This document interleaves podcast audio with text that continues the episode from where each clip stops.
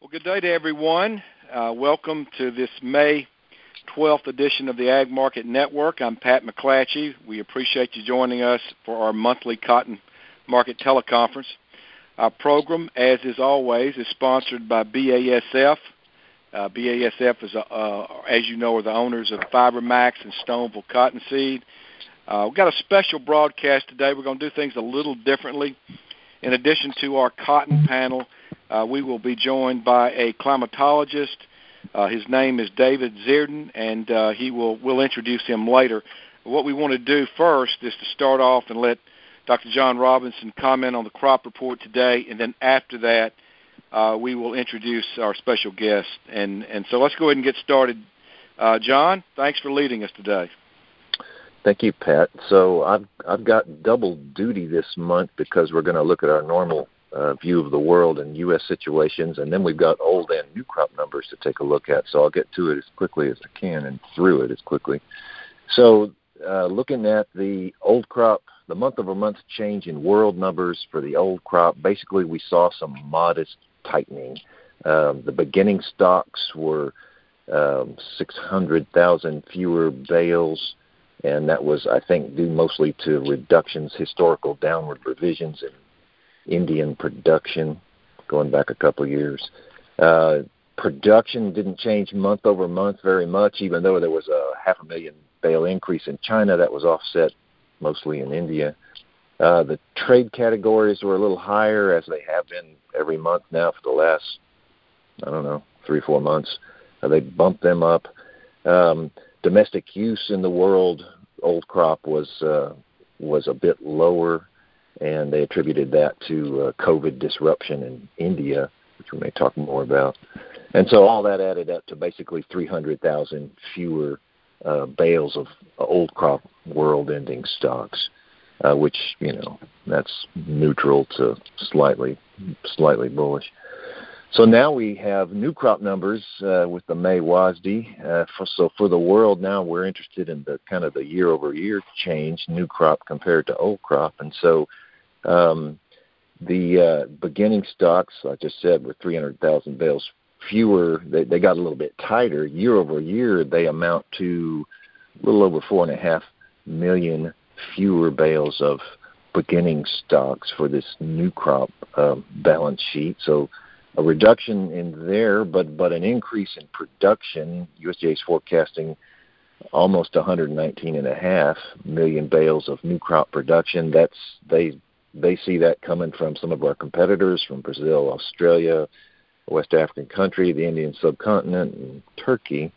So so you had you had uh, almost offsetting uh, effects on supply there. More fewer beginning stocks, more production a, a small increase in supply. Uh, the trade uh, the trade categories were both 45 and a half million bales, which is a little bit lower than than what we see in the in the old crop balance sheet. Um, they're projecting uh, um, 121,000, almost 121 and a half thousand bales of of domestic use, which is let's see, three and a half percent higher uh, year over year, and you know about four million bales higher, uh, and so that's that's assuming uh, assuming continued economic recovery, and I guess that's assuming that the situation in India doesn't really get worse. Um, so that that winds up with uh, ending stocks uh, at the end of the world new crop balance sheet around around 91 million bales, which is a over a little bit over 2 million bale reduction year over year. And so, you know, that looks like a somewhat improving situation there. So, turning to the U.S., uh, there were some small, you know, it's late in the marketing year. I wasn't expecting, I don't think anybody was expecting too many big changes in the old crop balance sheet, but we had some, and we had some that were expected, and I got to give them credit. We had some that were called by Gerald last month who, as I recall, said something like, you know, he could he could see a few hundred thousand, a hundred thousand, couple hundred thousand fewer bales of production, and he could see some more exports, which would tighten us down on the ending stocks, and that's exactly what happened. They cut ninety thousand bales to square uh, what NASS says the production number was to what AMS said the classing number was, or the the ginnings numbers anyway. So they cut 90,000 bales of old crop production, and they added a half a million bales of of exports, and so that took um, 600,000 bales off of the ending stocks number. It's got us down to 3.3 million, which is tight, and gives us, I think, some you know justification for um, a rationale for the futures market doing doing what it's doing. Some fundamental uh, justification there for that rebound, and it also really tightens up uh, the situation going into the 21-22 balance sheet, which I'll turn to next. Um, you know, all in all, with the new crop numbers, I don't I don't think they were particularly uh, surprising or unexpected. Um, they applied on the production side. They applied average yields. They assumed 20% abandonment. Uh, they have used the prospective plantings number of 12 million, and they come up with a 17 million bale crop. Um, they see some slight recovery in domestic spending, so they, they bump that up a little bit. Their export number is is a little bit lower.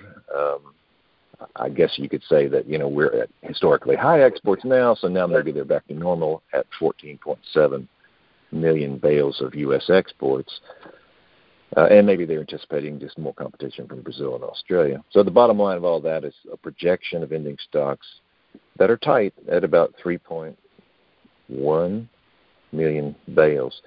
Uh, if I was going to, I don't really have an argument with with uh, USDA's new projections here. If you know they assume 20% abandonment, I would assume I would assume 30 um, until I see something different. Now I'm about to listen with all, all all ears, listening to a meteorologist. So, but you know, I'm using I'm using a year like 2012 or 2013 as my reference year, which was a dry year following previous record dry years.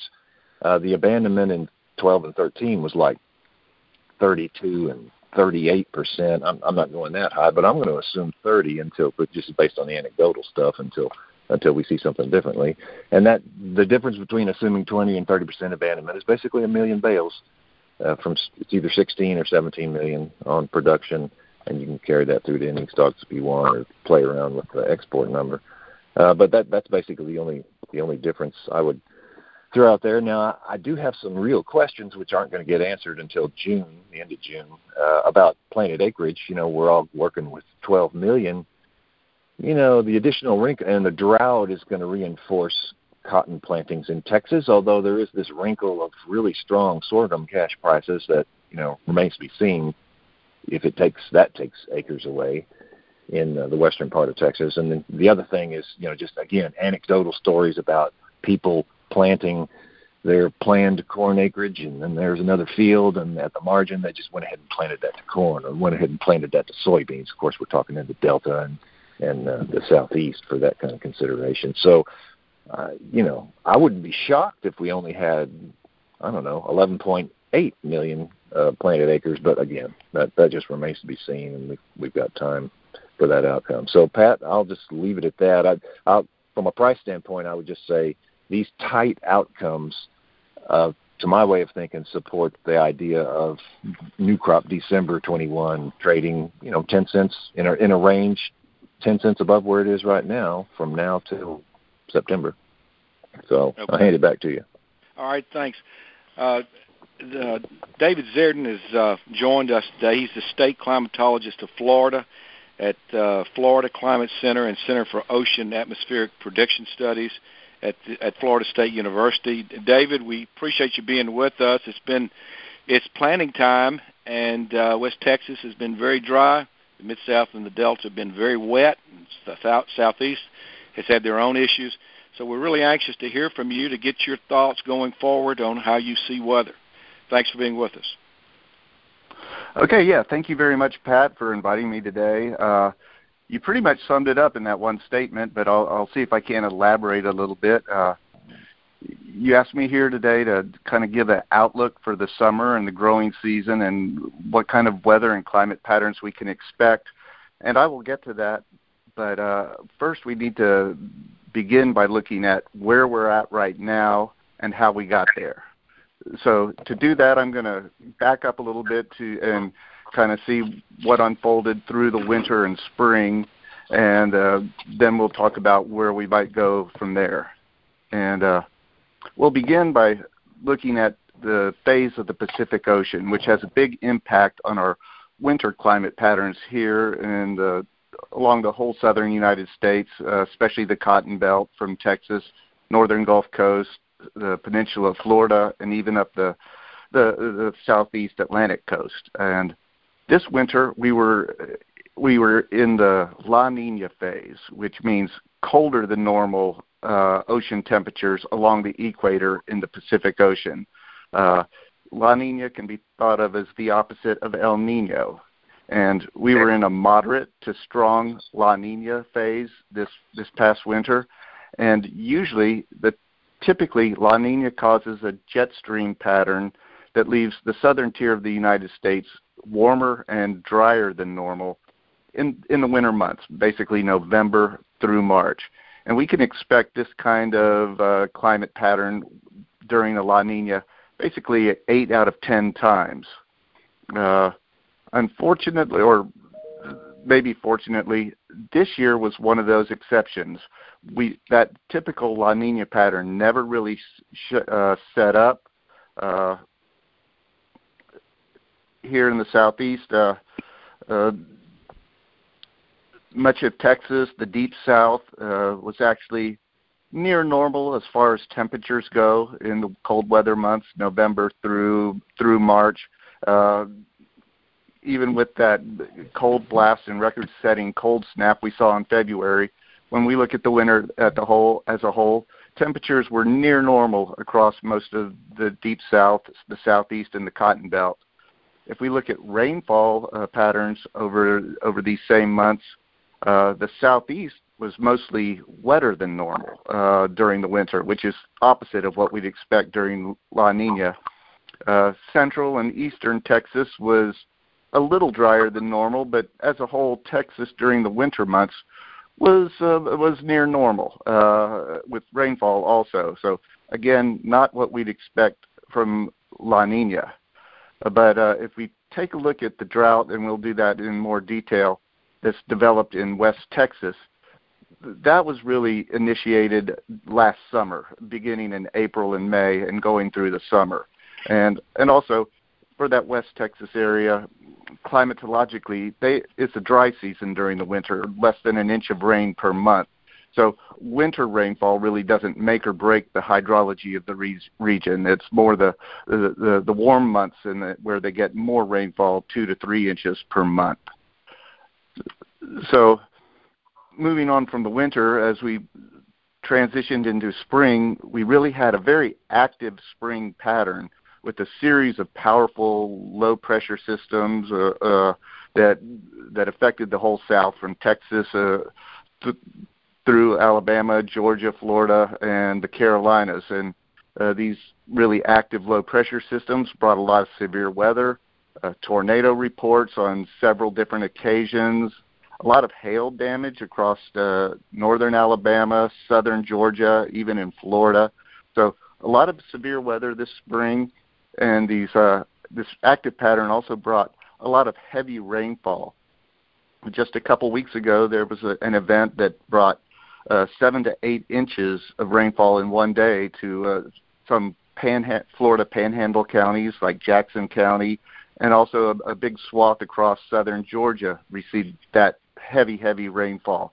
Uh, but elsewhere, from basically central Texas to uh, uh, up up through Georgia, we've been above normal rainfall over the last six to eight weeks with this very active spring pattern. And right now, I'm, I'll talk about recent rainfall patterns again. Uh, just in the last two weeks, especially with the, an event that really affected central Texas uh, uh, about a week ago, they received two inches or more over a broad area. However, as we transitioned into that West Texas growing region, the amounts dropped off significantly to to an inch or even less than an inch. So this one event, while it was helpful, it nowhere came close to catching up from what happened last summer. And if we look further out over the last 60 days, most of Texas is around near normal. However, Louisiana, southern Mississippi, Alabama are all way, way above normal uh, uh, rainfall surpluses of 8 to 12 inches or even more in some spots over just the last 60 days. And looking back further, if we look back for a full year, there you can really see the, the, the deficits that accumulated in West Texas, deficits of up to 12 inches over the past 365 days, where from Louisiana eastward, m- most of that area is much above normal in rainfall over the last year. So now we'll, we'll start talking about the drought analysis, and I always like to look at, and I'm very involved with the U.S. Drought Monitor. It's a weekly map that kind of paints the picture of the severity of drought across the country. And according to the U.S. Drought Monitor, most of the southeast United States is drought free, as you would expect with the above normal rainfall. They do show some abnormal dryness in the Piedmont area of the Carolinas, but abnormal dryness is not considered drought and it could be just temporary. However, if you look at the, the, the southwest United States, that's where the, the real uh, severe and even exceptional drought is.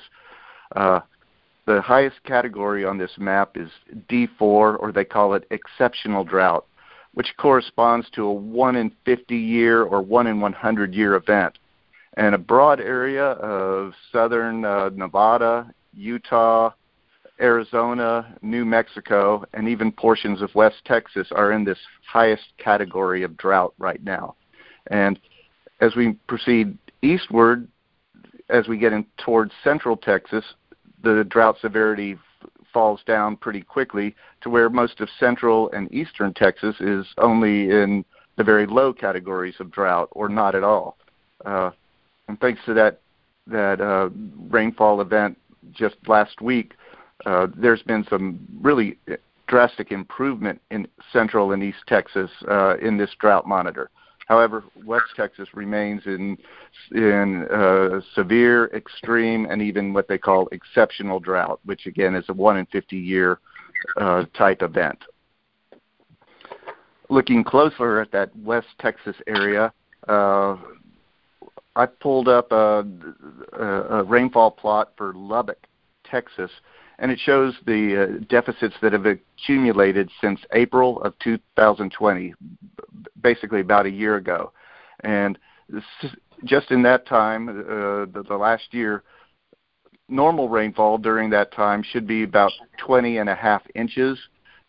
So far, it's, the accumulation is only 12.11 inches. So we're close to only half the rainfall that should be accumulating in that area of West Texas. And in, in this graph I'm looking at, we went through all of April of 2020 and half of May without a drop of rainfall, and then long periods in September, October, and also in November without a drop of rainfall. So that's really where the drought set in and intensified.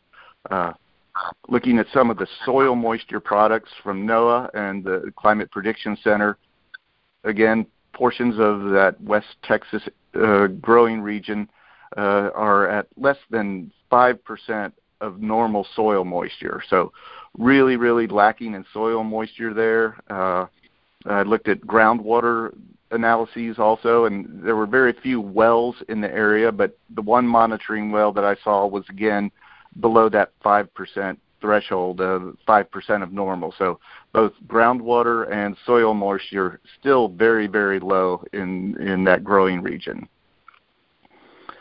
So, so now we'll start looking ahead at what we can expect in the future, and we'll, we'll start at, in the short term.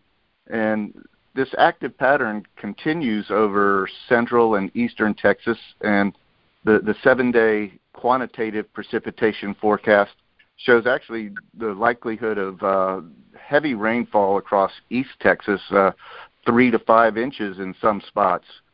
However, as you proceed westward, that falls off greatly. Whereas we get into the counties that are near the New Mexico uh, state line, they're only expecting fractions of an inch, if any, in the next week.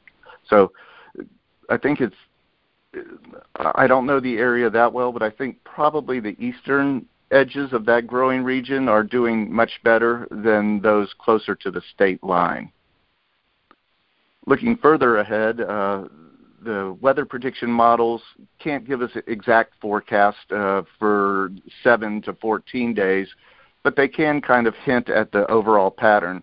And this 8 to 14 day forecast uh, favors above normal temperature, warmer than normal, but it also favors uh, continued above normal precipitation for central and eastern Texas, Louisiana, and, and the Gulf Coast.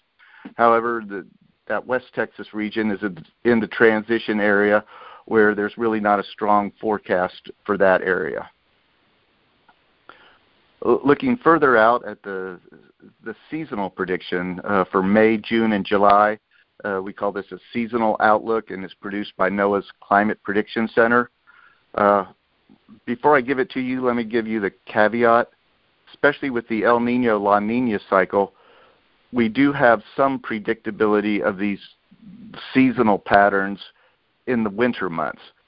However, regardless of the state of the Pacific Ocean, uh, the summer months, rainfall especially, regional rainfall patterns are very difficult to predict, and these climate predictions really have very little skill in the summer months. So that's the caveat. Uh, temperature, they do a, a lot better.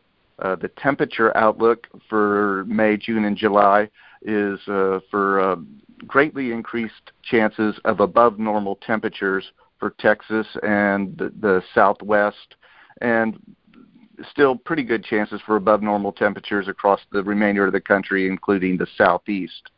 Uh, but uh, if we look at the precipitation forecast, uh, what it shows is above higher chances for above normal rainfall across southern Alabama, Georgia, and Florida. However, all of Texas they have categorized as as below normal rainfall is more likely. So that's not good news for breaking the drought uh, over in that West Texas area so uh, taking into account all these climate predictions, uh, and also I said the summer predictions don't have a whole lot of skill, but we can glean some information just from the long-term averages or climatology.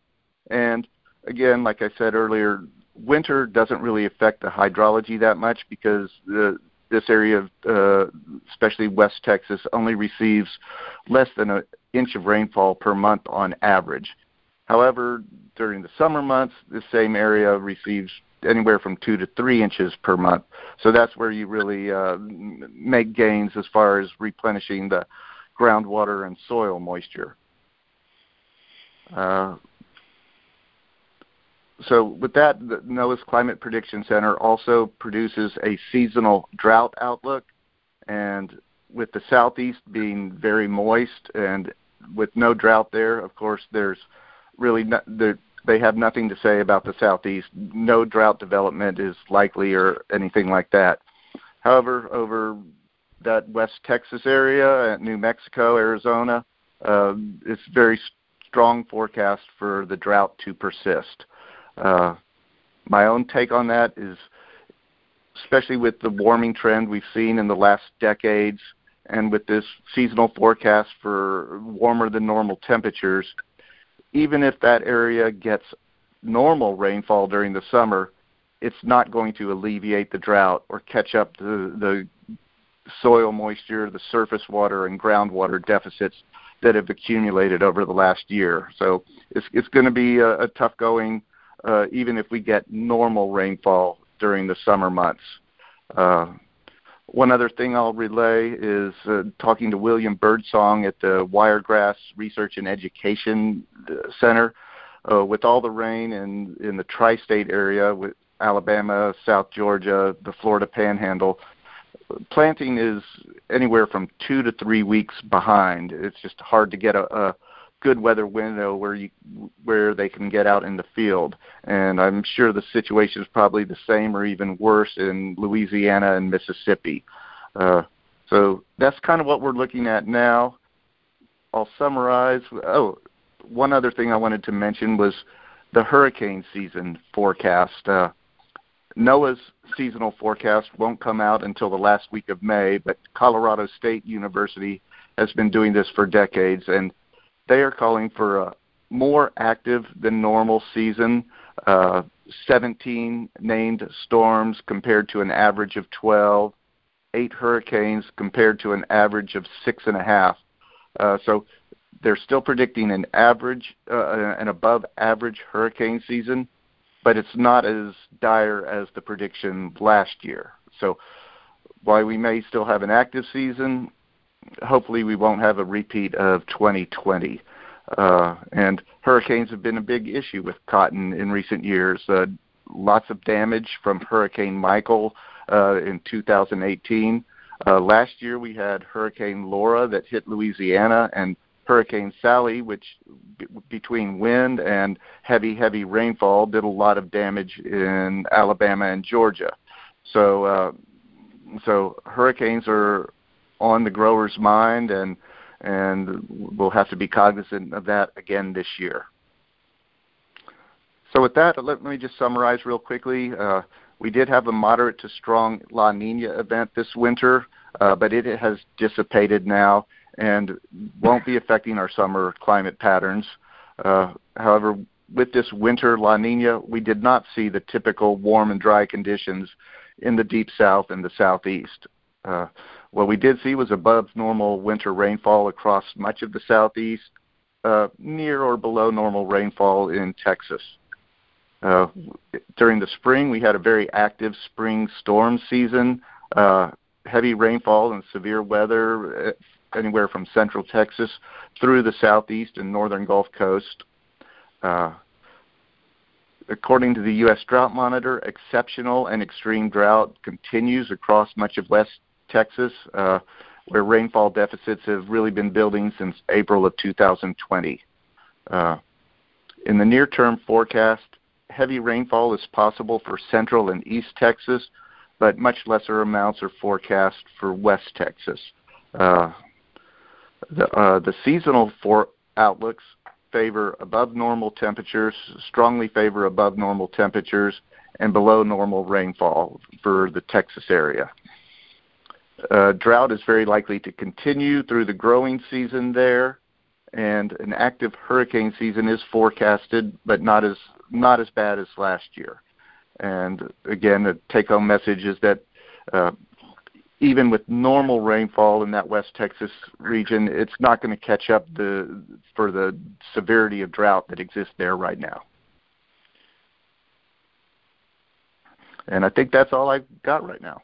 Okay, David. Um, well, we'll we'll just first open it up to our panel to see if they've got any questions. It sounds like the trend and you let me know if this sounds right, but the trend we've seen toward dryness in West Texas and the wet conditions through the southeast and the mid south and delta, that that trend looks like it could continue. Is that what you're feeling? It, in the short term, for the next one to two weeks, uh, yeah, that that looks likely.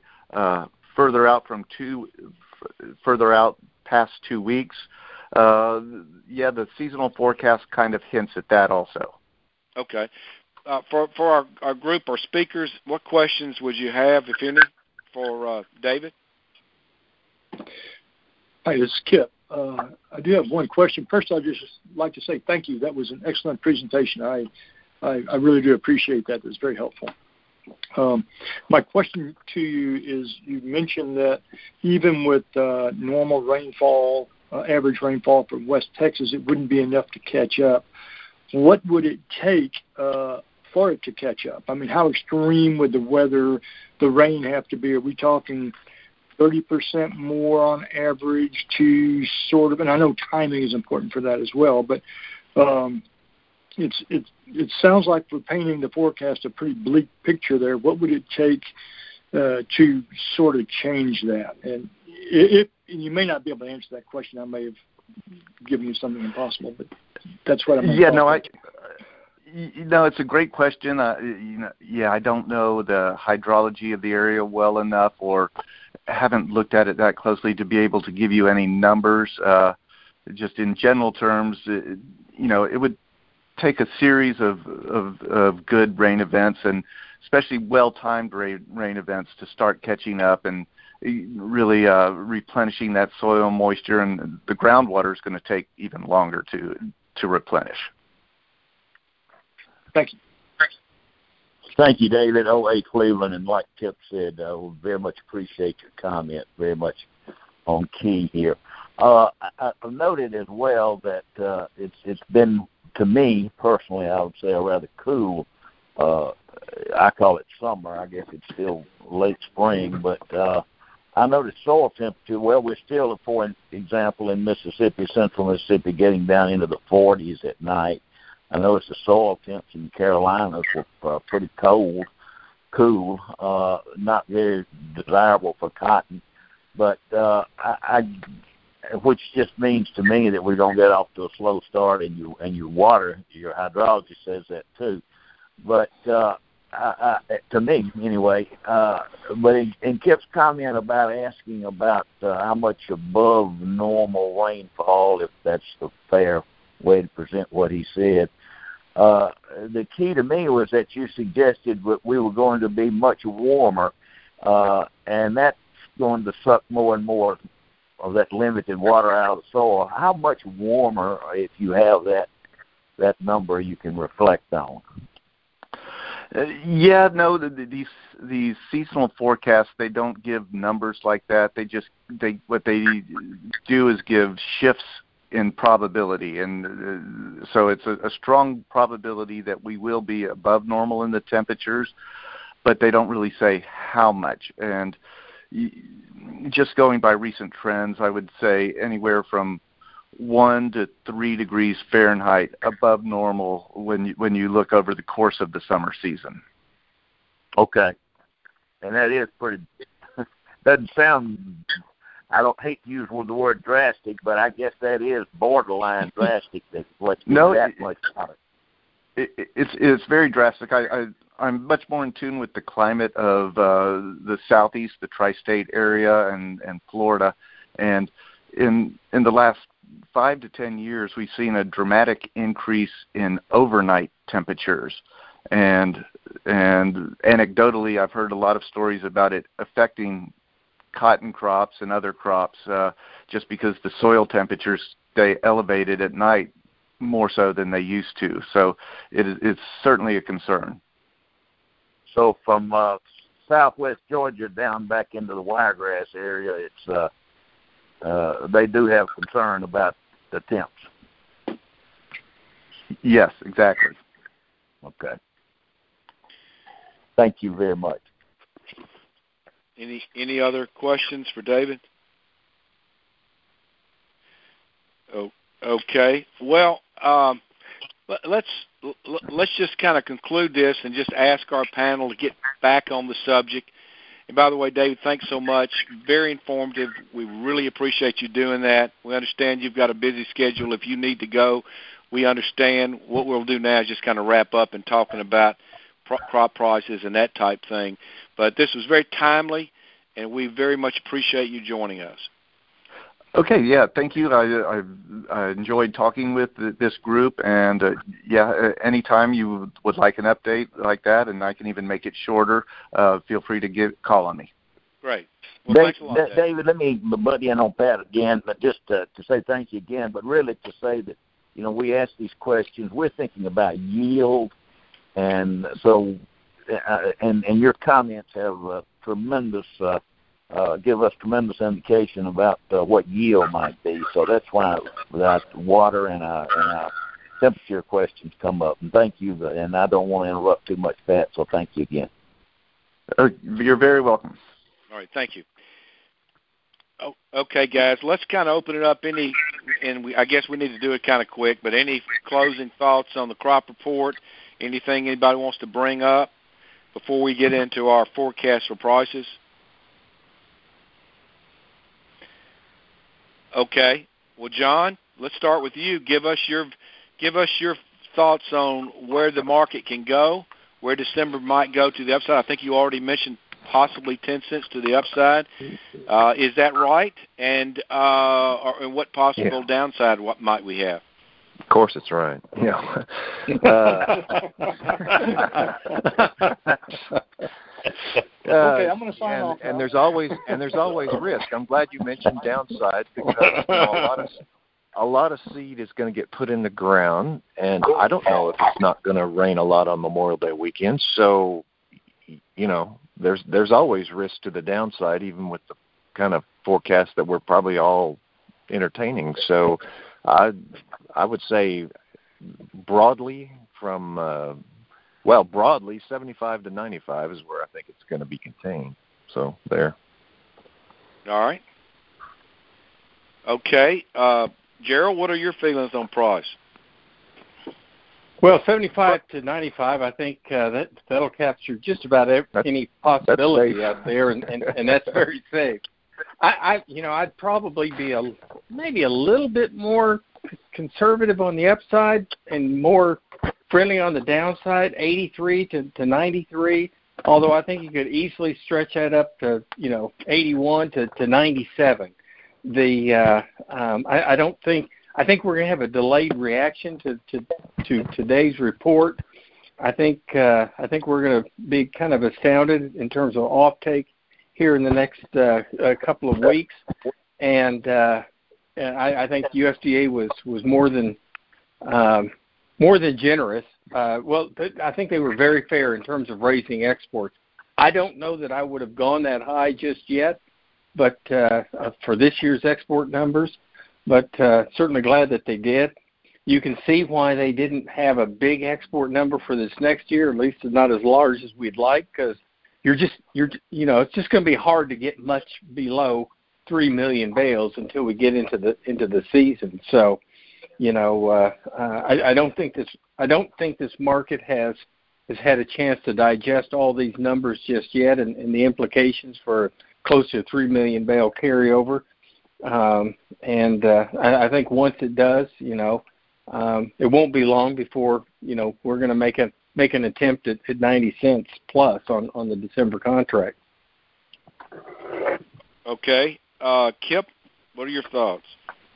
I, I I couldn't agree more with what both these men have said. I I I think that much of the cotton industry is thinking uh, along the lines of, of what this climatologist gave us today, uh, which really limits the downside in this market unless we get some deluge of rain in West Texas, which is clearly not quote in the cards. But I think we're going to be trading that forecast until there's some reason to think different. Uh, I think that very much limits the downside of this market. Uh, so I, I very easily think a, a 78 to, and I know we said 95. Uh, Gerald thinks that might have been a bit generous. I think if we get the forecast that we've talked about, I think the world wants more than about uh, 14 and a half, 14, 7 million bales of, of U.S. cotton.